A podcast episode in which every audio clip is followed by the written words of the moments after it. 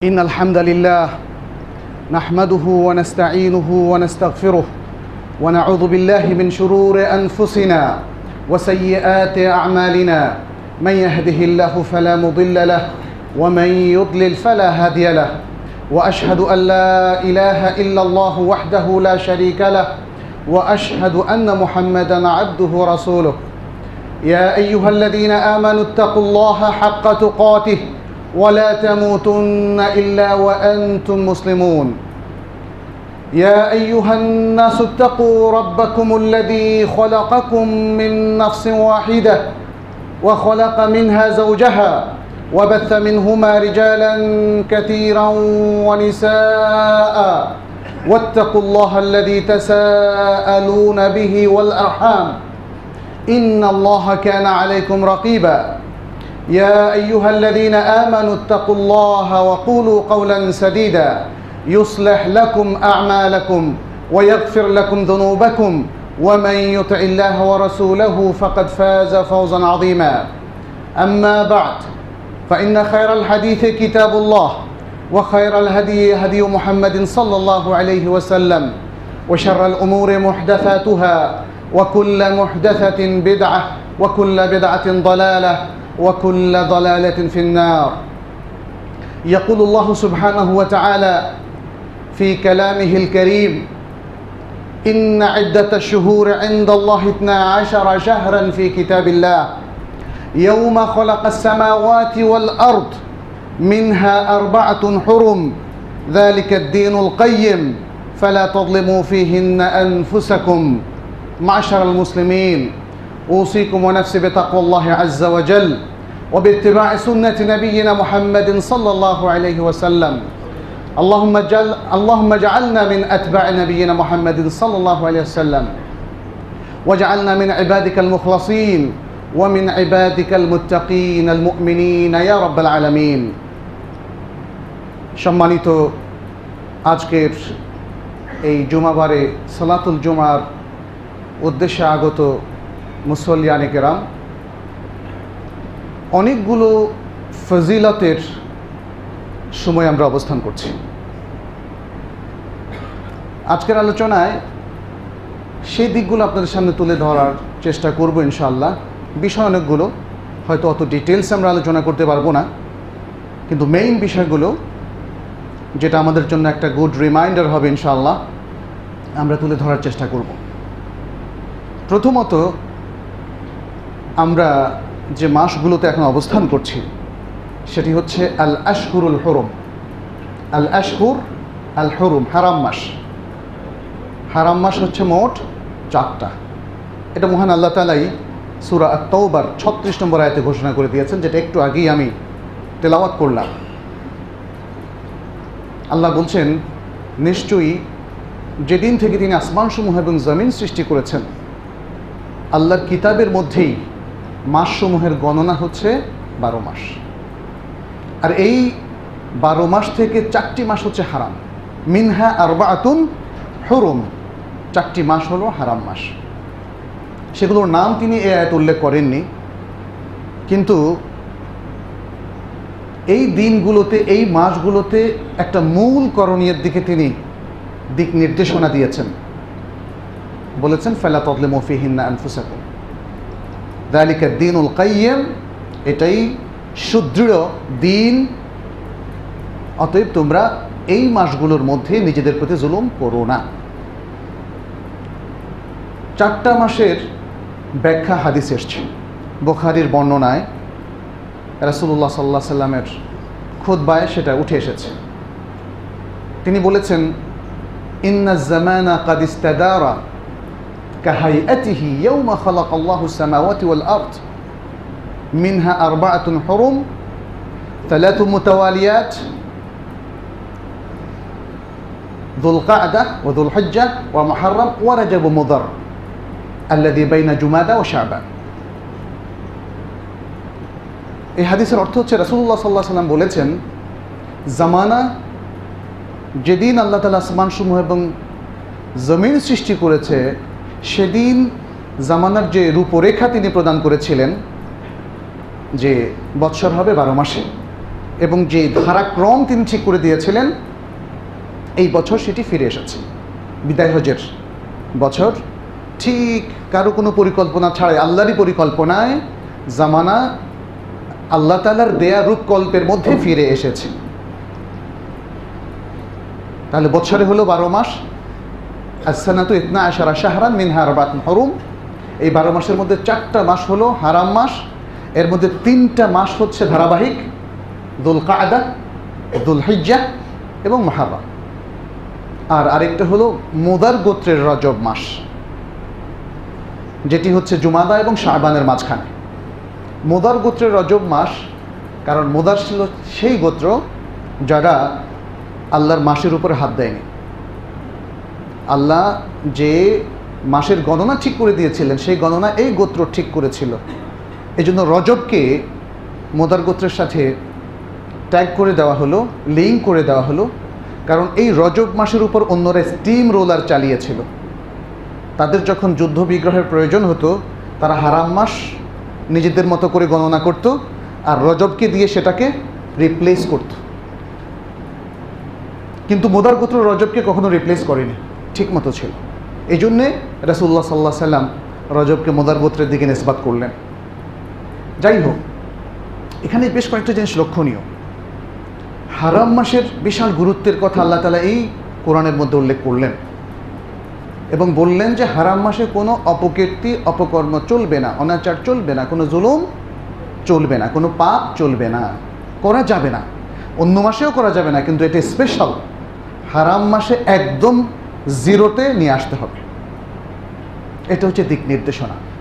মজার ব্যাপার হচ্ছে, এই দিক নির্দেশনা জাহিলি যুগের যারা শিরিক বেদাতের মধ্যে লিপ্ত ছিল, তারা পালন করত। এমনকি তারা যে আল্লাহর মাসের গণনায় হাত দিয়েছিল, তার কারণও ছিল হারাম মাসের প্রতি শ্রদ্ধাবোধ এবং সম্মানবোধ। হারাম মাসে কিছু করা যাবে না। হারাম মাসে রক্তপাত করা যাবে না। হারাম মাসে পাপ করা যাবে না, দুর্নীতি করা যাবে না, অন্যায় করা যাবে না। এ ছিল তাদের একটা ইউনিভার্সাল একটা উপলব্ধি। এটাকে ঠিক রাখার জন্যে, এই কালচারটাকে ঠিক রাখার জন্যে তারা হারাম মাসের গণনাকে আগু পিছু করেছিল। সেটাও আল্লাহ তালা সুরা তহবার মধ্যে উল্লেখ করলেন। এবং সেটা হচ্ছে নাসি কোরআনের ভাষা সেটা হচ্ছে নাসি মাসসমূহের মধ্যে আগু পিছু করা। আল্লাহ বলছেন সেটা সেটাও হচ্ছে জিয়াদাতুল ফিল কুফর। আল্লাহর যে কোনো কিছুতে হাত দেওয়া, এটা হচ্ছে কুফরি। আল্লাহর কোরআনে হাত দেওয়া কুফরি, আল্লাহর আয়াতে হাত দেওয়া কুফরি, আল্লাহর বিধানে হাত দেওয়া কুফরি, আল্লাহর ওহিতে হাত দেওয়া কুফরি। আল্লাহর দিনের যে কোনো বিধানকে বদলে দেওয়া কুফুরি। সে কথাটাই আয়াতে বলা হয়েছে। ইন্নামান্নাসিউ জিয়াদাতুন ফিল কুফর। তাহলে কাফেররা তাদের হারাম সময়ের প্রতি শ্রদ্ধাবোধের কালচারটাকে ধরে রাখার জন্য যে কাজটা করত সেটাও আল্লাহ তালা কিন্তু ওই কাজটার খারাপের দিকে তাকিয়ে সেটাকে বললেন কুফরি। আজকে একটু ভাবার সময় এসেছে, তাহলে আমাদের কি অবস্থা? আমরা কোন কালচারকে ধারণ করছি? হারাম মাসের প্রতি শ্রদ্ধাবোধের যে কালচার সেটা কি আদৌ আমাদের মধ্যে আছে? আমাদের এই লোকালয়ে আছে? আমাদের এই কমিউনিটির মধ্যে কি আছে? এই সমাজের মধ্যে কি আছে? হারাম মাস আসে আর যায়। আমাদের অনেকেরই তো খবরই থাকে না। অনেকের কেন? প্রায় সবারই খবর থাকে না। একটু জিজ্ঞেস করে দেখবেন। হারাম মাস এখন কোন মাস? এখন কি হারাম মাস না কোন মাস? দেখুন, বলতে পারবে না। এবং হারাম মাসের তাহলে চেতনাটা কি? এটাও যদি জিজ্ঞেস করেন কী আর চেতনা? হারাম মাস তো হারাম মাস। ব্যাস। আসলে কোরআন আমরা পড়ি না, হাদিসও আমরা পড়ি না। যেই চেতনা আমাদের বুলন্দ করা দরকার, যেই চেতনা আমাদের মধ্যে প্রতিষ্ঠিত করা দরকার, আমরা সেই চেতনাগুলো টোটালি ইগনোর করছি। আর এমন কিছু দিনের শিখছি যেগুলো নিয়ে ঝগড়া করা যায়। সবসময়ই আমরা দিনের সেই বিষয়গুলোকে গুরুত্ব দিচ্ছি, যেগুলোকে কেন্দ্র করে বিভক্তি এবং ঝগড়ানয়ন করা যায়। এটা কিন্তু ইসলামের চেতনা নয়। এটা ইসলামের চেতনা নয়। ইসলামের চেতনা হচ্ছে ইউনিভার্সাল ব্রাদারহুড একটা বৈশ্বিক ভ্রাতৃত্ব তৈরি করা, একটা ইউনিভার্সাল মহাব্বা তৈরি করা, ভালোবাসা তৈরি করা, শ্রদ্ধাবোধ তৈরি করা এবং একটা প্রগাঢ় ইমান তৈরি করা। আজকে হারাম মাসের চেতনা কিন্তু এগুলোরই প্রতি দিক নির্দেশক। হারাম মাসের মধ্যে রক্তপাত নিষিদ্ধ। রক্তপাত করাটা এটা ভালোবাসার বিপরীত অবস্থান ভ্রাতৃত্ব বোধের বিপরীত অবস্থান। রক্তপাত মানুষকে বিভক্তির দিকে নিয়ে যায়, মানুষকে অন্যায়, জুলুম, জুলুমের উপর জুলুমের দিকে নিয়ে যায়। আল্লাহ সেটাকে রিডিউস করতে চান স্টপ করতে চান রিমুভ করতে চান এবং সেই জন্যই তিনি হারাম মাসের এই চেতনা মানুষের মধ্যে দিলেন। হারাম মাসও দিলেন, তার চেতনাও দিলেন। আজকে আমরা জিলকদ মাসে অবস্থান করছি। হারাম মাসের একটি, তিনটি হারাম মাসের প্রথমটি। অতএব আজকে আমাদের জাতীয়ভাবে এটা ভাবা দরকার। জাতীয়ভাবে এটাকে সম্প্রচার করা দরকার। হারাম মাসের এই চেতনা জাতির জন্য বিশাল একটা ভাগ্য। জাতিকে আবারও বিশুদ্ধ করার একটা চমৎকার সুযোগ। রমাদান যেমন একটা সুযোগ, এই হারাম মাসও আমাদের জন্য একটা সুযোগ। অতএব আমি এই বিষয়ে এতটুকুর মধ্যেই সীমাবদ্ধ রাখতে চাই যে আসুন আমরা হারাম মাসের চেতনাটা ধারণ করি। হারাম মাস আগামী মাসও, যেটা জেলহাজ মাস, হজের মাস, এ সম্পর্কে আমরা কিছু কথা বলব ইনশাআল্লাহ। এবং তারপর মাহারম মাস। তিনটা মাস একটা জাতি যদি চমৎকারভাবে চলে, তাহলে জাতীয় জীবনে অনেক ইতিবাচক পরিবর্তন আসবে। আসুন সেই উপলব্ধি আমরা নিজেদের মধ্যে প্রতিষ্ঠিত করি এবং জাতিকে বোঝাই। প্রচার মাধ্যমে এই জিনিসগুলোকে নিয়ে আসি। নিজের পরিবারে প্রতিবেশীদের সাথে আমরা আলোচনা করি। হারাম মাসের এই চেতনাটা জাতীয়ভাবে যদি প্রতিষ্ঠিত করা যায়, তাহলে এই জাতির ভাগ্যের মধ্যে অবশ্যই পরিবর্তন হবে। যে কথাটা আল্লাহ তালা আল কোরআনের একাধিক জায়গায় বলেছেন ইন আনফুসিহিম আল্লাহ ততক্ষণ পর্যন্ত কোনো জাতির কোনো কিছুকে পরিবর্তন করেন না, যতক্ষণ না তারা নিজেদের পরিবর্তন সাধন করে। আজকে অনেক অপসংস্কৃতিকে আমরা লালন করছি। আমরা মঙ্গল যাত্রাকে লালন করছি, মঙ্গল প্রদীপকে লালন করছি, মোমবাতি জ্বালানোকে লালন করছি পয়লা বৈশাখকে লালন করছি এবং এগুলো জাতীয়ভাবে করা হচ্ছে, যেগুলো এই মুসলিম জাতির সংস্কৃতির সম্পূর্ণ বিপরীত। তার মধ্যে তো পড়েই না, তার বিপরীত। কিন্তু আমাদের যে সংস্কৃতি, যেটা দিয়ে আমরা সারা বিশ্বকে পরিশুদ্ধ করতে পারব, আলোকিত করতে পারব, সেগুলোকে আমরা ইগনোর করছি। এটা কিন্তু ভাবার অবকাশ আছে। আজকের পত্রিকা খোলেননি, দেখেননি? গতকালকের পত্রিকা। তারা টিভি দেখে তিনজনে মিলে তাদের জুনিয়র ছেলেকে, এগারো বছরের তানভীর নাকি নাম, তাকে হত্যা করল। আজকের একটা দৈনিকে দেখলাম, এ ব্যাপার বিশাল ফিচার মানুষের মূল্যবোধের মধ্যে যে বিশাল ঘাটতি আজকে ছাত্ররা ফ্রিকুয়েন্টলি তাদের শিক্ষকের উপরে একদম প্রকাশ্যে হামলা করছে। মার তো এটাও তো বলতে হবে হামলা। জাতির বিবেকগুলো যদি এখনও সাবধান না হয়, তাহলে বুঝতে হবে আরও অনেক বিপদ অপেক্ষা করছে। এবং এমন সব বিপদ যেটা আমরা কল্পনাও করিনি। প্রিয় ভাইরা এজন্য সত্যের চেতনার দিকে ফিরে আসুন। হারাম মাসের চেতনার দিকে ফিরে আসুন। এগুলো আপনাকে খারাপ হতে বলে না, আপনাকে বিশুদ্ধ হতে বলে, আপনাকে ভালো হতে বলে। এবং এই চেতনার মধ্য দিয়েই আসলে এই জাতি এই জাতি উত্তরণ পেতে পারে, এই জাতি উদ্ধার পেতে পারে। দ্বিতীয় যে বিষয়টা, হারাম মাসের এই সময়ের মধ্যে আমরা লক্ষ্য করি আরেকটা বিশেষ বৈশিষ্ট্য, সেটি হচ্ছে আশহুরুল হাজ আশহুরুল হাজ হজের মাস। হজের মাস হচ্ছে জেলকদ, জেলহাজ, শাওয়াল, জেলকদ এবং জেলহজ মাসের প্রথম দশ দিন যেহেতু এই প্রথম দশ দিনের মধ্যেই হজ শেষ হয়ে যায় এই জন্য এই দুই মাস থেকে একটু বেশি এগুলোকে আশরুল হজ বলা হয়েছে। আল কোরআনের ভাষায় এভাবে বলা হয়েছে সুরাল বাকারার একশো সাতানব্বই নম্বর আয়াতে, আল হাজ্জু আশহুরুম মালুমাত। হজ হচ্ছে নির্দিষ্ট কয়েকটি মাস। ফামান ফারাদা ফিহিন আল হাজ্জা ফালা রাফাতা ওয়ালা ফুসুকা ওয়ালা জিদালা ফিল হজ হজের কালচার আমরা পড়ি একটা দিক নির্দেশনা এগুলো আসলে কালচার শেখানো হচ্ছে আমাদেরকে। এই কালচার একটা স্থায়ী কালচার এবং দেখেন চোদ্দশো বছর ধরে মুসলিমরা এই কালচার বহন করেছে। এর থেকে কোনো অন্যথায় করেনি। যে ব্যক্তি এই মাসগুলোর মধ্যে হজের ইচ্ছা পোষণ করবে, ফেলা রাফাত, কোনো অশ্লীল কথা কাজ করা যাবে না। কোনো পাপ করা যাবে না। ওলা ফুসুক। কোনো সীমা লঙ্ঘন এবং পাপ করা যাবে না। ওলা জিদালা ফিল হাজ। এবং হজের মধ্যে কোনো ঝগড়া ঝাঁটিও করা যাবে না।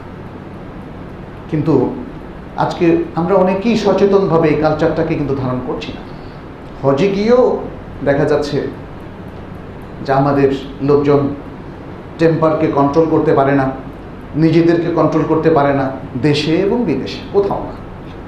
এবং হজকে ঘিরেও আমরা যাতে হজের কালচারটা নষ্ট হয়ে যায়, এমন কিছু কর্মকাণ্ডে লিপ্ত হই।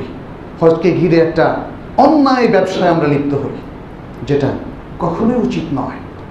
হজের প্রতি যে স্যাক্রেড পবিত্র একটা ধারণা মানুষের ছিল, সেটাকেও কেউ কেউ নষ্ট করার জন্য এগুলো করে। সাধারণ মুসলিম ভাই বোনদের কিন্তু সম্পর্কে সতর্ক থাকতে হবে। আজকে প্রত্যেক ইন্ডিভিজুয়াল মুসলিমরা যদি সতর্ক হয়, তাহলে এটা অনেকটা রিডিউস করা সম্ভব। হজ আমরা করব, ঠিক আছে। কিন্তু নিয়ম মেনে নিয়ম মেনে, বারবার হজ করার প্রয়োজন নাই। বারবার হজ করতে পারেন যদি আল্লাহ আপনাকে সাধ্য দেয়, সামর্থ্য দেয় এবং সুন্দরভাবে। কোনো অবৈধ কর্মকাণ্ডে লিপ্ত না হয়ে। হজে, যিনি হজ করতে যাবেন, তিনি কি হজে কোনো অবৈধ কর্মকাণ্ডে লিপ্ত হতে পারেন? তিনি কি ঘুষ দিতে পারেন?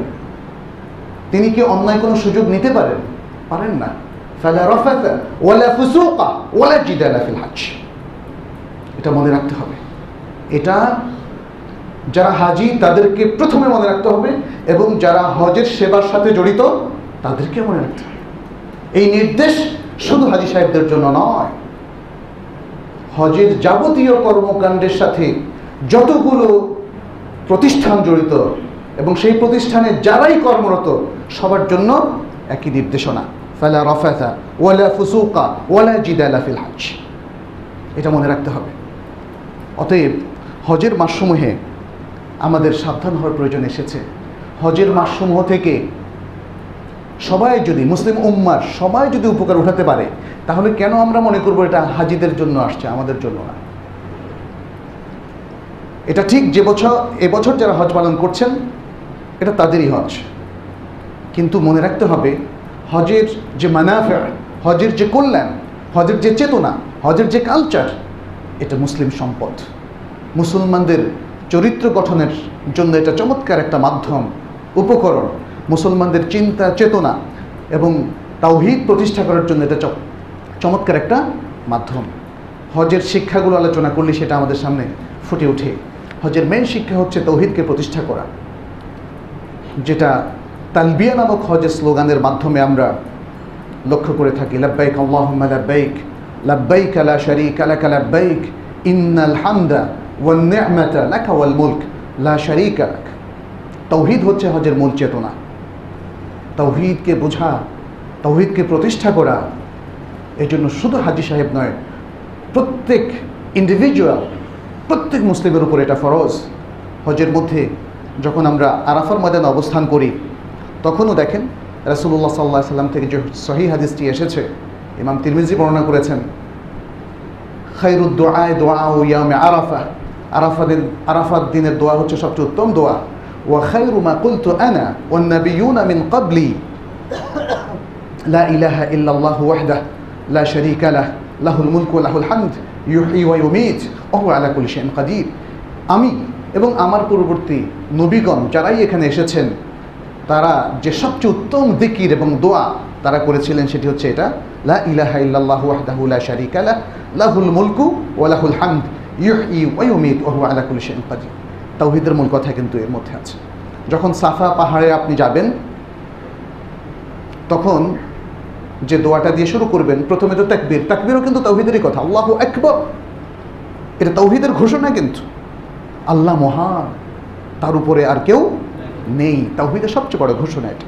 তাকবীর শুধু তাকবীর নয়, এটা তৌহিদ আপনি সাফায় উঠে বলবেন, আল্লাহ একবার আল্লাহ একবার আল্লাহ একবার লা ইলাহা ইল্লাল্লাহু ওয়াহদাহু লা শারীকা লাহ, লাহুল মুলকু ওয়া লাহুল হামদ, ইউহয়ি ওয়া ইউমীত, ওয়া হুয়া আলা কুল্লি শাইইন কাদির লা ইলাহা ইল্লাল্লাহু ওয়াহদাহু আনজাজা ওয়া'দাহ, ওয়া নাসারা 'আবদাহ ওয়া হাযামাল আহজাবা ওয়াহদাহ। তাওহীদের ঘোষণা। আপনি যখন তাওয়াফ শুরু করবেন, সেখানেও তাকবীর আছে। বিসমিল্লাহ প্রথম তাওয়াফে বলবেন, বিসমিল্লাহি, আল্লাহ একবার তাওয়াফের প্রথম চক্করে। আর প্রত্যেক চক্করে যখনই হাজার আসওয়াদের কাছে আসবেন, আবারও বলবেন, আল্লাহ একবার আপনি যখন কঙ্কর নিক্ষেপ করবেন, তখনও বলবেন, আল্লাহ একবার আল্লাহকে সব কিছুর উপর স্থান দেওয়া।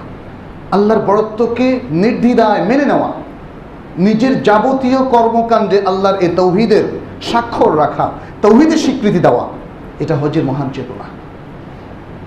হজ না করলেও মুসলিমদেরকে কি চেতনা বহন করতে হবে না? হজের আরও অনেক মানাফের আছে। আল্লাহ তালা সুরা হাজের মধ্যে ইব্রাহিম আল্লাহ সাল্লামকে যখন হজের ঘোষণা দিতে বলেছেন, তখন এই মানাফের কথা তিনি উল্লেখ করেছেন। তিনি বলেছিলেন ওয়াদ্দিন ফিন্নাস বিল হজ ইয়াতুকা রিজালান, ওয়া আলা কুল্লি দামিরিন মিন কুল্লি ফাজিন আমীক লিয়াশহাদু মানাফি লাহুম। ويذكروا اسم الله في أيام معلومات على ما رزقه من بهيمة الأنعام আর মানুষের মধ্যে হজের ঘোষণা করে দাও তারা তোমার কাছে পদব্রজে অথবা ক্ষীণকায় উষ্টির পিঠে চড়ে দূর দূরান্ত হতে আসবে যেন তারা প্রত্যক্ষ করতে পারে তাদের জন্য সকল কল্যাণ আর নির্দিষ্ট দিনগুলোতে তথা জিলহজ মাসের প্রথম দশ দিনে ইবনে আব্বাসের তাফসির হচ্ছে এটা তারা যেন আল্লাহর নাম স্মরণ করে কারণ আল্লাহ তাদেরকে রিজিক দিয়েছেন গবাদি পশু থেকে। কারণ গবাদি পশু থেকেই তারা কোরবানি করে থাকে। তাহলে আমরা দেখতে পাচ্ছি যে আল্লাহ তালা এই হজের মধ্যে অনেক কল্যাণ দিয়েছেন। হাজিদের জন্য এবং যারা হাজি নন তাদেরও জন্য। এই কল্যাণগুলোর কিছু অংশ আপনাদের সামনে আজকে তুলে ধরব। তবে তার আগে আরেকটা আয়াত যেটা আমাদের জন্য খুবই বড় রিমাইন্ডার সেটা একটু স্মরণ করিয়ে দিচ্ছি। সেটা সুরা আল হাজের পঁচিশ নম্বর আয়াত। আল্লাহ তালা এখানে একটা খুব গুরুত্বপূর্ণ কথা বলেছেন সাবধান মানে উচ্চারণ করেছেন। অমাইয়ুরিদ ফি হেবে এল হায়াতিন বেদুলমিন নুদিকহু মিন আদাবিন আলিম।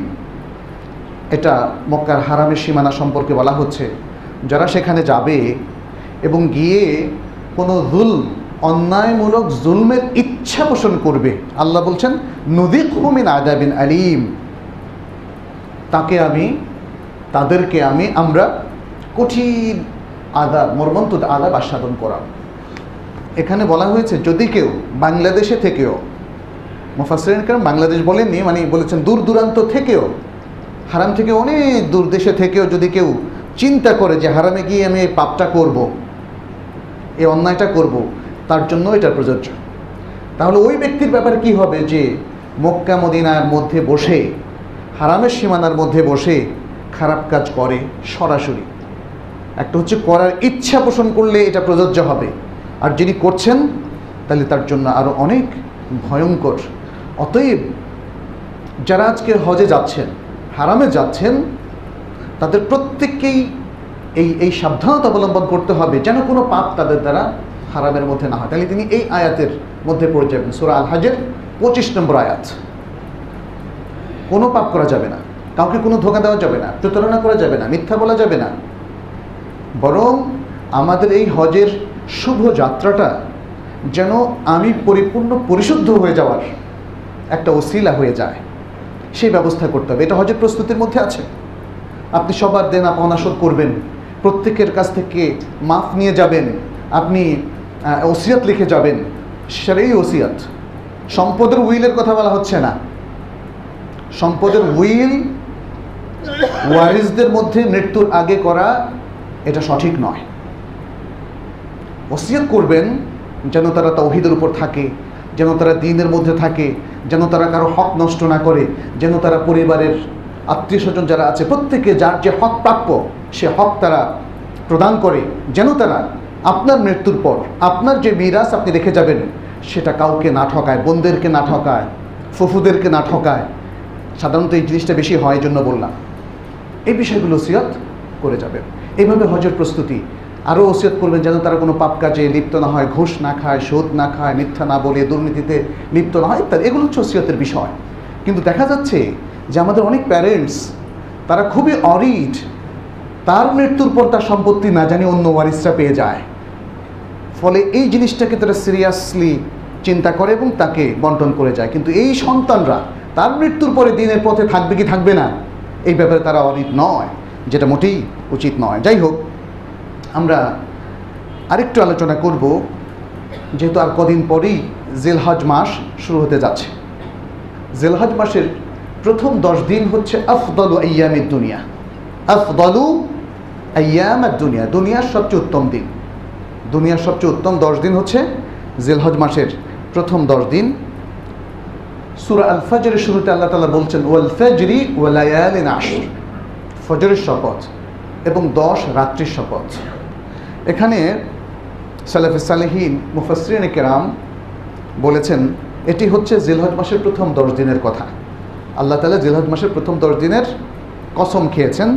ইবনু কাতির তিনি বলেছেন ওহু সাহিহ, এটাই শুদ্ধ কথা। দশ দিনের ব্যাখ্যায় যতগুলো কথা এসেছে তার মধ্যে এটাই হচ্ছে সবচেয়ে শুদ্ধ কথা। তিনি আর উল্লেখ করেছেন, যদিও রসুল্লাহ সাল্লাহ সাল্লাম দশ দিনের ব্যাখ্যায় সরাসরি জিলহজ মাসের প্রথম দশ দিন এটা স্পষ্ট করে উল্লেখ করেননি। তবে তার পরবর্তীতে সাহাবাই কেরাম অন্য অন্য স্যালাফদের থেকে এটা এসেছে। ফলে বোঝা যাচ্ছে যে নিশ্চয়ই তারা কোনো না কোনোভাবে এই ধারণাটা পেয়েছিল এবং এই ধারণার সোর্স হচ্ছে তাহলে রাসুল্লাহ সাল্লাহ সাল্লাম যদিও এই ব্যাপারে স্পষ্ট কোনো রেওয়ায়ত নেই। আচ্ছা দ্বিতীয় আরেকটি বিষয়, নবী সাল্লাহ আলিয়া সাল্লাম থেকে একটা গুরুত্বপূর্ণ হাদিস এসেছে যে হাদিসটি ইমাম বুখারি বর্ণনা করেছেন এবং আরও অনেকে বর্ণনা করেছেন। এই দশ দিনের ফজিলত সম্পর্কে। আমাদের অনেকে হয়তো এই হাদিসটা এখনও পড়েনি, এমনও আছেন। কারণ এই হাদিসটা পড়লে তার করণীয় সে নির্ধারণ করে ফেলতে পারত। ইবনা আব্বাস রাজি আল্লাহ তালাহু তিনি রসুল্লাহ সাল্লাহ সাল্লাম থেকে হাদিসটি বর্ণনা করেছেন যে রসুল্লাহ সাল্লাহ আলিয়া সাল্লাম বলেছেন ম্যামিন আয়ামিন العمل الصالح فيهن أحب إلى الله من هذه الأيام العشر فقالوا يا رسول الله ولا الجهاد في سبيل الله فقال رسول الله صلى الله عليه وسلم ولا الجهاد في سبيل الله إلا رجل خرج بنفسه وماله فلم يرجع بذ- من ذلك بشيء বলা হচ্ছে এই দশ দিনের মধ্যে আমালে সালেহ করলে তা অন্য যে কোনো দিন, বৎসরের অন্য যে কোনো দিন আমালে সালেহ করার চেয়ে আল্লাহর কাছে বেশি প্রিয়। এই দশ দিনে আমালে সালেহ করা অন্য যে কোনো দিন আমালে সালেহ করার চেয়ে আল্লাহর কাছে বেশি প্রিয়। তখন সাহাবাইকরাম জিজ্ঞেস করলেন, ইয়া রসুল্লাহ আল্লাহর প্রতি জেহাদের চাইতেও কি দশ দিন এরকম নফল ইবাদত করা বেশি উত্তম? মানে এই দশ দিনের আমল কি জিহাদের চাইতেও বেশি উত্তম? তিনি বলেন হ্যাঁ জিহাদের চাইতেও বেশি উত্তম। তবে ওই ব্যক্তি যে জিহাদে গিয়েছে এবং তার জানমাল নিয়ে কোনোটা নিয়ে সে ফিরতে পারেনি। তার কথা আলাদা, তার হিসাব আলাদা। সুহান আল্লাহ তাহলে এখানে একদিকে যারা তাদের জান মাল দিয়ে আল্লাহর রাস্তায় সংগ্রামে লিপ্ত হয়, তাদের যেমন ফজিলত বোঝাচ্ছে আবার মেইন বোঝানোর উদ্দেশ্য হচ্ছে এই দশ দিনের মধ্যে ভালো আমল করা। এই দশ দিনে ভালো আমল করাটাকে কমন জেহাদ ফিসাবিল্লার চেতেও উত্তম বলা হয়েছে। তাহলে সম্মানিত উপস্থিতি, আমরা বুঝতে পারছি যে কি মহান সম্পদের মধ্যে আমরা অবস্থান করছি, অথচ সেখান থেকে আমরা কিছুই আহরণ করছি না, কিছুই আমরা নিচ্ছি না, কিছুই আমরা অ্যাভেল করছি না। এটা দুর্ভাগ্য। কারণ এই দিনগুলোর ফজিলত, মর্যাদা, এবং এই দিনগুলোর মধ্যে যে কি মহাসম্পদ আল্লাহ দিয়ে রেখেছেন, এটাই আমাদের মিডিয়ায় আসা উচিত ছিল। এটাই জাতীয়ভাবে সংবাদপত্রে প্রচার করা উচিত ছিল, যেন জাতির প্রত্যেক মানুষ এখান থেকে মণিমুক্তাগুলো আহরণ করতে পারে, এবং এখান থেকে আমল করে তারা জীবনকে পুনর্গঠন করতে পারে, তার আকিদাকে পুনর্গঠন করতে পারে, তার ইমানকে সজীব, সতেজ করতে পারে, এবং তার আখলাককে আবারও নবায়ন করতে পারে। আজকে প্রেক্ষাপটে আমরা দেখছি আমাদের আখলাক দিন দিন অধপতিতই হচ্ছে। নবায়ন তো দূরের কথা। আমরা সেখানে আমাদের আখলাকি সমস্ত ভালো ভালো সেফাতগুলোকে হারাতে বসেছি। আমাদের বড়রাও হারাচ্ছেন, বুড়োরাও হারাচ্ছেন, যুবক, তরুণ, তরুণীরাও হারাচ্ছেন, শিশুরাও এখন হারাতে বসেছে। জাতির তিনটা প্রজন্ম যে কোনো সময় থাকে। শিশু যে প্রজন্ম সাধারণত নেতৃত্ব দেয়, জওয়ান, আরেকটু হচ্ছে বৃদ্ধ। তিনটা প্রজন্মেই আমরা কিন্তু দেখতে পাচ্ছি ধস নেমেছে। এই ধসটাকে বাধা দেওয়া দরকার। এবং তার জন্য সবচেয়ে গুরুত্বপূর্ণ এলিমেন্ট উপকরণ হচ্ছে ইসলাম, দিন, কোরআন এবং সুন্নাহ, তৌহিদের চেতনা, সহি আকিদা এবং সহি আমল। এর বাইরে আর কোনো কিছু দিয়ে আমরা আসলে এই ধস ঠেকাতে পারব না। আব্দুল ইবনে ওমর রাদিয়াল্লাহু তাআলা আনহুমার আরেকটি হাদিস আছে। নবী সাল্লাল্লাহু আলাইহি ওয়াসাল্লাম থেকে তিনি বর্ণনা করেছেন এবং হাদিসটি ইমাম আহমদ তার মুসনাদ গ্রন্থে সহি সনদে বর্ণনা করেছেন। রাসূলুল্লাহ সাল্লাল্লাহু আলাইহি ওয়াসাল্লাম বলেছেন, মা মিন আইয়ামিন আ'যামু 'ইনদাল্লাহ ওয়ালা আহাব্বু ইলাইহি মিন আল আমালি ফিহিন্না মিন হাদিহিল আশর। যে এই দশ দিনের মধ্যে যদি কেউ আমল করে, তাহলে অন্য যে কোনো দিনে আমল করার চেয়ে আল্লাহর কাছে অনেক বেশি প্রিয়, অনেক বেশি বড়, অনেক বেশি গুরুত্বপূর্ণ। ফাআকথিরু ফিহিন্না মিনাত তাহলিল ওয়াত তাকবীর ওয়াত তাহমিদ। অতএব তোমরা এই দিনগুলোতে বেশি বেশি তাহলিল পড়ো। তাহলিল মানে কি? লা ইলাহা ইল্লাল্লাহ, ব্যাস। এটাই হচ্ছে কালিমা তাইয়্যিবা। কালিমা তাইয়্যিবা। লা ইলাহা ইল্লাল্লাহ। তৌহিদের মূল কথা। যেদিকে দাওয়াত দিয়েছিলেন সব নবী ইয়া কওমি আবুদুল্লাহ মা লাকুম মিন ইলাহিন গায়রু এটাই লা ইলাহা ইল্লাল্লাহ ইয়া কওমি আবুদুল্লাহ মা লাকুম মিন ইলাহিন গায়রু হে আমার সম্প্রদায় তোমরা একমাত্র আল্লাহর ইবাদত করো তিনি ছাড়া আর কোনো ইলাহ নেই লা ইলাহা ইল্লাল্লাহর অর্থ সেটাই লা ইলাহা ইল্লাল্লাহ তাহলিল পড়ো ওয়াত তাকবীর আর তাকবীর পড়ো তাকবীর তাকবীরটা দুরকম التكبير المطلق التكبير المقيد কমন তাকবীর যেটা শুরু হবে ঈদ উল আজহার ক্ষেত্রে পহেলা জিলহজ থেকে, পহেলা জিলকদ থেকে জিলহজ থেকে, পহেলা জিলহজ থেকে এবং এটা আয়ামে তশরিকের শেষ পর্যন্ত চলতে থাকবে। আয়ামে তশরিকের শেষ পর্যন্ত চলতে থাকবে। কোরআন থেকেও আমরা সেটা বুঝি। ওয়াদ কুরুসমাল্লাহি ফি আয়ামি মালুমাত। ফি আয়ামি মালুমাত বলতে ফি আয়াম আত্মশরিক এটা মুফাসরিন কেরাম বলছেন। আয়াম আত্মশরিক হচ্ছে কোরবানির ঈদের পরের দিন থেকে বাকি তিন দিন, এগারো, বারো, তেরো, সূর্যাস্ত পর্যন্ত। আর আয়ামুল আশেরের কথা তো বলাই হয়েছে, যেমন এটাও একটা দলিল যে আয়ামুল আশের মধ্যে তাকবির দেওয়া। তাকবিরটা কি? লা ইলাহা ইল্লাল্লাহ। আল্লাহ আল্লাহ আকবর আল্লাহ আকবর, লা ইলাহা ইল্লাল্লাহ, আল্লাহ আকবর, ওয়ালিল্লাহিল হামদ। এখানে আল্লাহু আকবর কোন কোন রাওয়াইতে তিনবার উঠছে, আল্লাহ একবার আল্লাহ একবার আল্লাহ একবার লা ইলাহা আল্লাহু আকবর, ওয়ালিল্লাহিল হামদ। এভাবে তাকবীর দেওয়া অনেকগুলো হাদিস এসছে এ সম্পর্কে আবদুল্লাহ ইবনে ওমর রাদিয়াল্লাহু তাআলা আনহুমা এবং আবু হুরায়রা রাদিয়াল্লাহু তাআলা আনহু, তারা মিনায় বের হতেন, তাকবীর দিতে থাকতেন। তাদের সাথে সাথে মানুষও তাকবীর দিত। এবং সবাই মিলে তাকবীর দিতে মিনা প্রকম্পিত, তার তেজ মিনা। হাদিসের মধ্যে এভাবে এসছে, মিনা কেঁপে উঠত। তাকবীর তাকবীর, তাকবীরের মধ্যে দিয়ে ইমান সতেজ হয় ইমান বাড়ে। মানুষের মধ্যে ইমানের চেতনাটা প্রতিষ্ঠিত হয়। এই জন্য তাকবীরের অত্যন্ত গুরুত্ব রয়েছে। এই দিনগুলোতেও মানুষ তাকবির দিবে। আরেকটা বলছি, তাকবির মোকাইয়াত যেটি রসুল্লাহ সাল্লাহ সাল্লাম থেকে সরাসরি মারফু হাদিস আসেনি। তবে আলী রাদি আল্লাহ আনহু থেকে অমর আব্দুল খত্তাব রাদি আল্লাহ আনহু থেকে এবং আরও কয়েকজন সাহাবি থেকে সহি হাদিস এসেছে। এই, এর প্রত্যেকটা হাদিসকে শেখ আলবানিও সহি বলেছেন যে তারা আরাফার দিন ফজরের পর থেকে প্রত্যেক সালাতের পরেও তাকবির দিতেন। এটা হচ্ছে আর তাকবির মোকাইয়াত আরাফার দিনের পর থেকে আয়ামে তশরিকের কোনো কোনো রেওয়ায়তে এসছে? সালাতুল দহর কোনো কোনো রেওয়ায়তে এসছে? সালাতুল আসর পর্যন্ত তারা এই তাকবির দিতেন। এটা হচ্ছে তাকবির আল মোকাইয়াত এই ব্যাপারে যদিও মারফুর হাদিস আসেনি, কিন্তু রাসুল সাল্লাহ সাল্লামের প্রিয়তম, কাছের সাহাবি থেকে আসার অর্থই হচ্ছে যে এগুলোর হুকুমটা মারফু। আচ্ছা। আল্লাহ তালা এই দিনগুলোতে তাকবির তাহলিলের নির্দেশ দিয়েছেন সে আয়াতটিতে, যেটা সুরা আল হাজের আঠাশ নম্বর আয়াত আমরা পড়েছি।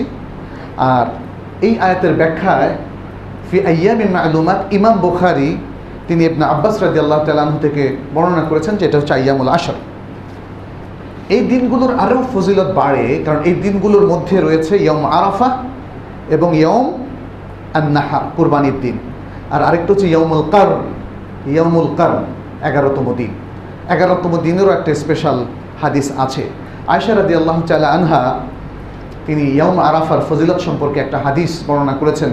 রাসুলুল্লাহ সাল্লাহ সাল্লাম থেকে এ হাদিসটি সহি মুসলিমের মধ্যে বর্ণিত হয়েছে যে রাসুলুল্লাহ সাল্লাহ সাল্লাম বলেছেন, মা মিন ইয়াউমিন আকতার মিন আল্লাহ ফিহি মি ইয়াউমে মি, ইয়াউমে আরাফা যে আল্লাহ তালা আরাফার দিন তার বান্দাদেরকে যত বেশি জাহান্নাম থেকে মুক্তি দেন, আর কোনো দিন এত বেশি মুক্তি দেন না।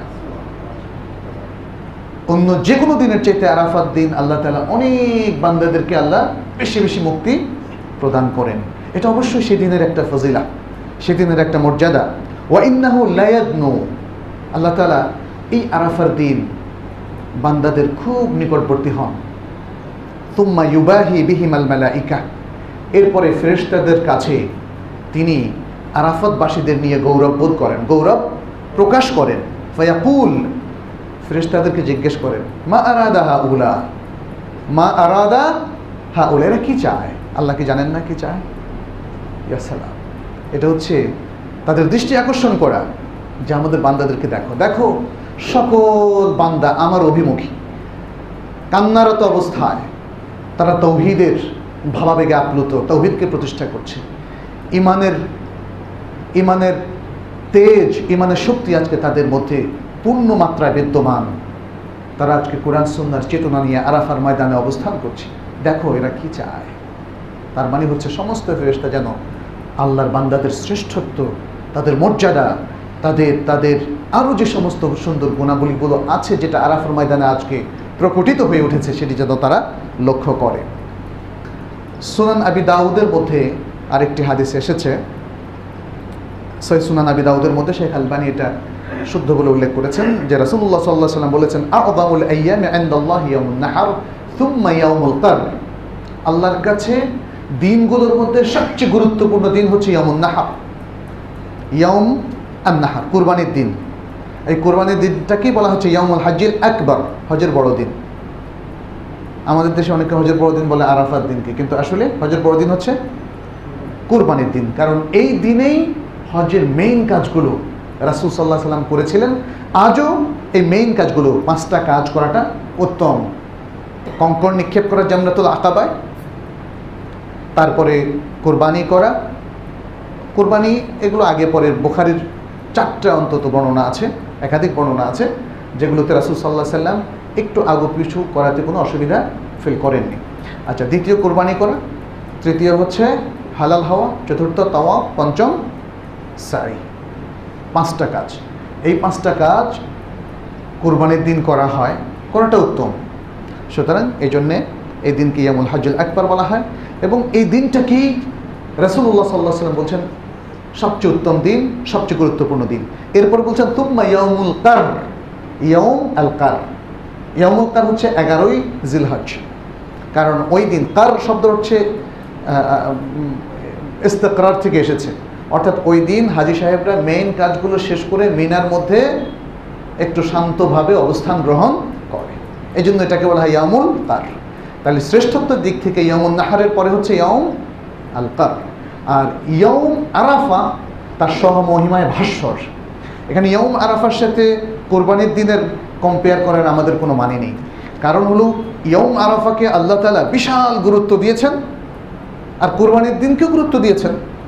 ফলে দুটোর মধ্যে কোনটা বেশি, এটা সরিয়া যদি আমাদের কম্পেয়ার করে না দেখায়, তাহলে আমাদের কম্পেয়ারে করার কোনো প্রয়োজন নেই। দুটোই শ্রেষ্ঠ। আরাফাত দিনের আরও কিছু শ্রেষ্ঠত্ব আছে। রাসুল্লাহ সাল্লাহ সাল্লামকে আরাফাত দিন সিয়াম পালন সম্পর্কে জিজ্ঞেস করা হয়েছিল। তিনি বললেন, তুকাফের উসানাত আল মাদিয়া ওয়াল বাকিয়া। দুই বছরের পাপ ক্ষমা হয়। আরাফার দিনে যদি কেউ সিয়াম পালন করে। তবে আরাফার দিনে সিয়াম পালন হচ্ছে লেগাইল হাজ। যিনি হাজি নন তিনি পালন করবেন। রাসুল্লাহ সাল্লাহ সাল্লাম নিজে আরাফাত দিনের দিন সিয়াম পালন করেননি এবং সিয়াম পালন করার অনুমতি দেননি কাউকে। এই জন্য ওলামারা স্ট্রংলি বলেছেন, হাজি সাহেবরা এই দিন সিয়াম পালন করবে না অ্যাকসেপ্ট ওই হাজি সাহেব যিনি কোরবানির পশু পাননি। ফলে তিনি যদি, যেটা কোরআন বলছে যে কোরবানির পশু না পেলে তিনি দশটা রোজা রাখবেন। তিনটা রোজা হজের দিনগুলোতে আর সাতটা রোজা দেশে ফিরে। তিনি ছাড়া আর বাকি সাধারণ হাজি সকলেই ওই দিন রোজা রাখবেন না, কিন্তু যারা হাজি নন, তারা এদিন রোজা পালন করবেন। এই দিনগুলোতে বড় বড় সব ইবাদত একসাথ হয়। যেমন সালাদ তো রেগুলার ইবাদা আছি এর পাশাপাশি আছে সিয়াম। আমরা যারা এখানে অবস্থান করছি, আমরা কিন্তু এই দশ দিন পুরোটাই সিয়াম পালন করতে পারি, শুধু কোরবানির দিন এবং তার পরবর্তী তিন দিন ছাড়া, চার দিন, আয়ামুত তশরিক।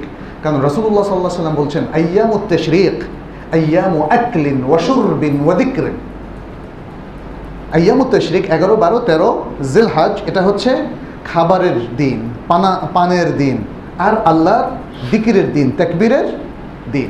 অতএব এই চার দিনে খাওয়া যাবে না এই চার দিনে রোজা রাখা যাবে না, আর রোজা রাখা যাবে না আরেক দিন, সেটি হচ্ছে ইয়ামুল ফেতর, ঈদ উল ফেতর যেটাকে আমরা বলি, তাহলে বছরে এই পাঁচ দিন রোজা রাখা যাবে না।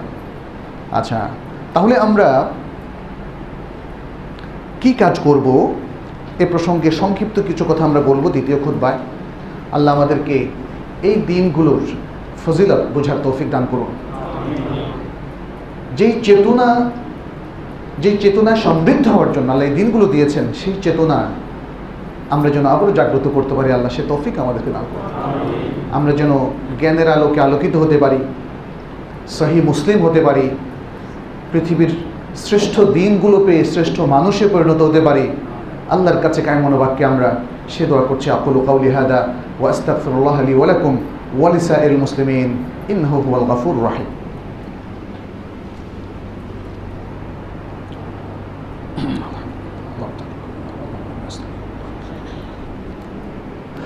الحمد لله رب العالمين. وأصلي وأسلم على نبينا محمد وعلى آله وأصحابه أجمعين. أيها المسلمون اتقوا الله في أنفسكم واتقوا الله في أولادكم وإخوانكم وأخواتكم في سركم وعلنكم فإن التقوى وصية الله لنا وللناس أجمعين للأولين والآخرين ولجميع الأنبياء والمرسلين. فاتقوا الله يا عباد الله واتبعوا سنة نبيكم نسأل الله سبحانه وتعالى أن يتقبل منا صالح أعمالنا وأن يجعلنا من عباده المخلصين تقبل منا يا رب العالمين আমরা আয়ামুল আশরের করণীয় কাজগুলো সম্পর্কে আলোচনা করছিলাম আমি শুধু পয়েন্টগুলো উল্লেখ করব যে কাজগুলো আমাদের খুব গুরুত্বের সাথে করা উচিত এক নম্বর কাজ হচ্ছে আত্মাওয়াতুন নাসুহ। সিনসিয়ার একনিষ্ঠ, নির্ভেজাল তওবা করা। তওবা যে কোনো সময় করা যেতে পারে, কিন্তু যত আফদাল সময় করবেন, তত বেশি এফেক্টিভ হবে। সব কিছুর জন্য একটা সময় আছে। সব কিছুর জন্য একটা সময় আছে। সারা বছর ফল আল্লাহ তালা বৃক্ষ তরুলতায় দেন না, তাই না? ফলের একটা মৌসুম আছে, ফসলের একটা মৌসুম আছে। ওই মৌসুমেই আপনাকে সেটি চাষ করতে হবে। অন্য সময় করলে কম ফল পাবেন আর ঠিক সময় করলে বেশি ফল পাবেন। ইবাদতের মৌসুমে যদি ঠিক যেই কাজগুলো আমাদের পরিশুদ্ধ করে, নিষ্পাপ করে, সে কাজগুলো আমরা বেশি করতে পারি, তাহলে সেটা বেশি ইফেক্টিভ হবে এবং সেটা বেশি কাজে আসবে আমাদের জন্য। এই জন্য তবাতুন নাসুহ আমরা যেন করি এখানে সোরা তাহরিমের আট নম্বর আয়াতটা এত সুন্দর একটা আয়াত এই আয়াতটা পড়লে এমনি মনে হয় যিনি হয়তো অনেক দিন ধরে কোনো ভালো আমল থেকে দূরে আছেন, তারও মনে হয়তো ইচ্ছা জাগবে যে একটু আমল করি, একটু আল্লাহর কাছে তবে করি, একটু ইস্তেকফার করি। আয়াতটিতে আল্লাহ তালা বলছেন, ইয়া আইয়ুহাল্লাযীনা আমানু তুবু ইলাল্লাহি তাওবাতান নাসুহা। হে ইমানদার লোকেরা, তোমরা আল্লাহর কাছে সিনসিয়ার তওবা করো। আসা রব্বুকুম আইয়ুকাফিরা আনকুম সাইয়্যাতিকুম ওয়া আশা করা যায় তোমাদের রব তোমাদের সকল পাপ মোচন করে দিবেন এবং তোমাদেরকে প্রবেশ করাবেন। সে সকল জান্নাতে যার তলদেশ দিয়ে প্রবাহিত হতে থাকবে স্রোতসিনী সমূহ সেদিন, যেদিন আল্লাহ তার নবী এবং তার সাথে যারা ইমান পোষণ করেছে ইমানদার হয়েছিল, তাদের কাউকেই অপমান করবেন না। নূর হুম ইয়াসআ বাইনা আইদিহিম, তাদের তাদের সামনে দিয়ে অবে আইমানিহিম এবং তাদের ডান দিক দিয়ে নূর আলোক কচ্ছটা উদ্ভাসিত হতে থাকবে। ইয়াকুলুনা, তারা বলতে থাকবে, রব্বানা আতমিম লানা নূরানা ওয়াকফির লানা। হে আমাদের রব, আমাদের জন্য, আমাদের নূর আলোকচ্ছটাকে পরিপূর্ণ করে দিন। ওয়াকফির লানা এবং আমাদেরকে ক্ষমা করে দিন। ইন্নাকা আলা পুলিশে ইন কাদির। নিশ্চয়ই আপনি সকল বিষয়ের উপর ক্ষমতাশীল। তওবার শর্তগুলো আমরা কম বেশি সকলেই জানি। এক নম্বর হচ্ছে এখলাস আল্লাহর জন্যই তবা করা, আর কোনো কারণে না। দুই নম্বর হচ্ছে লজ্জিত হওয়া। তিন নম্বর হচ্ছে যে কাজটা আমরা করেছি, সে কাজ থেকে সাথে সাথে বিরত থাকা। চার নম্বর হচ্ছে আল আজম আল্লাহ ইয়াউদ। এই প্রতিজ্ঞা করা জীবনে আর কোনো দিন এটা রিপিট করব না। পাঁচ নম্বর হচ্ছে কেউ মুহাফিল কাবুল ফি অক্তিল কাবুল। কবুলের সময়ে তবা করা। এই যে এখন যে সময়গুলো, খুবই একটা অ্যাপ্রোপ্রিয়েট সময় তবা করা। ছয় নম্বর হচ্ছে ইস্তিফা ও হাক্কিল গায়ের। যদি কারও হকের উপর আমরা চড়াও হয়ে থাকে, হক নষ্ট করি, তাহলে সেটাকে তার তার হক তার কাছে ফেরত দেওয়া অথবা তার কাছ থেকে ক্ষমা নেওয়া। দ্বিতীয় যে কাজটা আমরা করি, সেটা তো খুবই স্পষ্ট। হজ এবং ওমরা আদায় করা। তৃতীয় কাজটি হচ্ছে ওয়াজিব কাজগুলো সংরক্ষণ করা। যে কাজগুলো এখন আমার করা ওয়াজিব, আল্লাহর হক অথবা বান্দার হকের মধ্যে সেগুলো যেন আমি আদায় করে দেই। চার নম্বর হচ্ছে বেশি বেশি নফল ইবাদত করা। বেশি বেশি নফল ইবাদতের মধ্যে নফল সিয়াম আছে অন্য অন্য নফল কাজ, দান, খয়রাত, সাদাকা ইত্যাদি।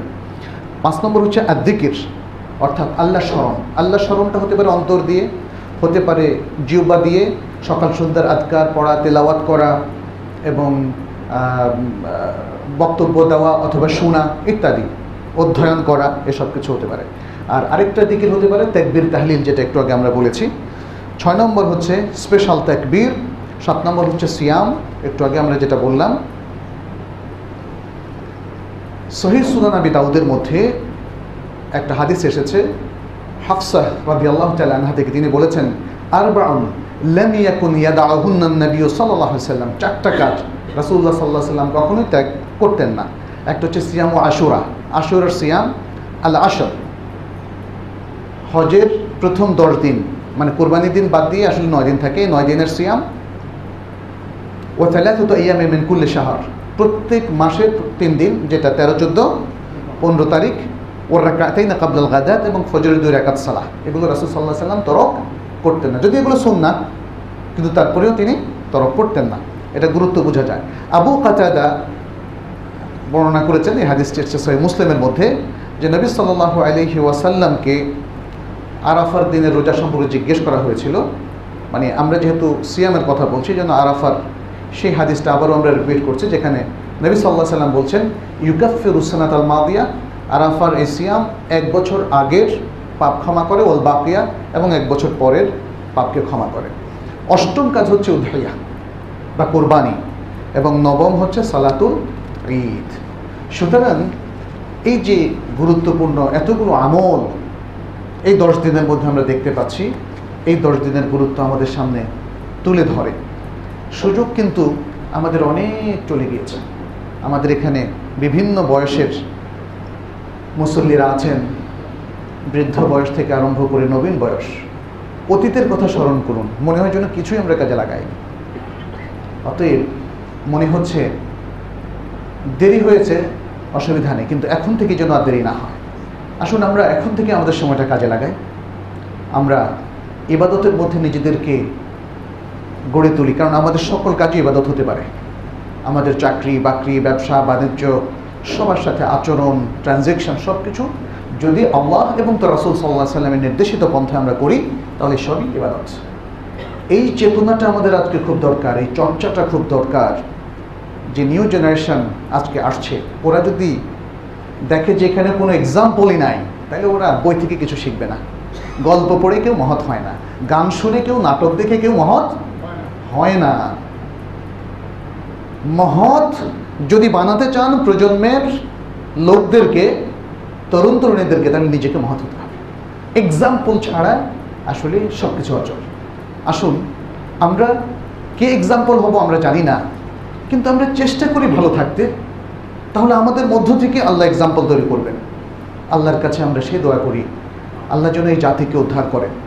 সুপথের দিকে পথ দেখান হেদায়তের উপর রাখেন।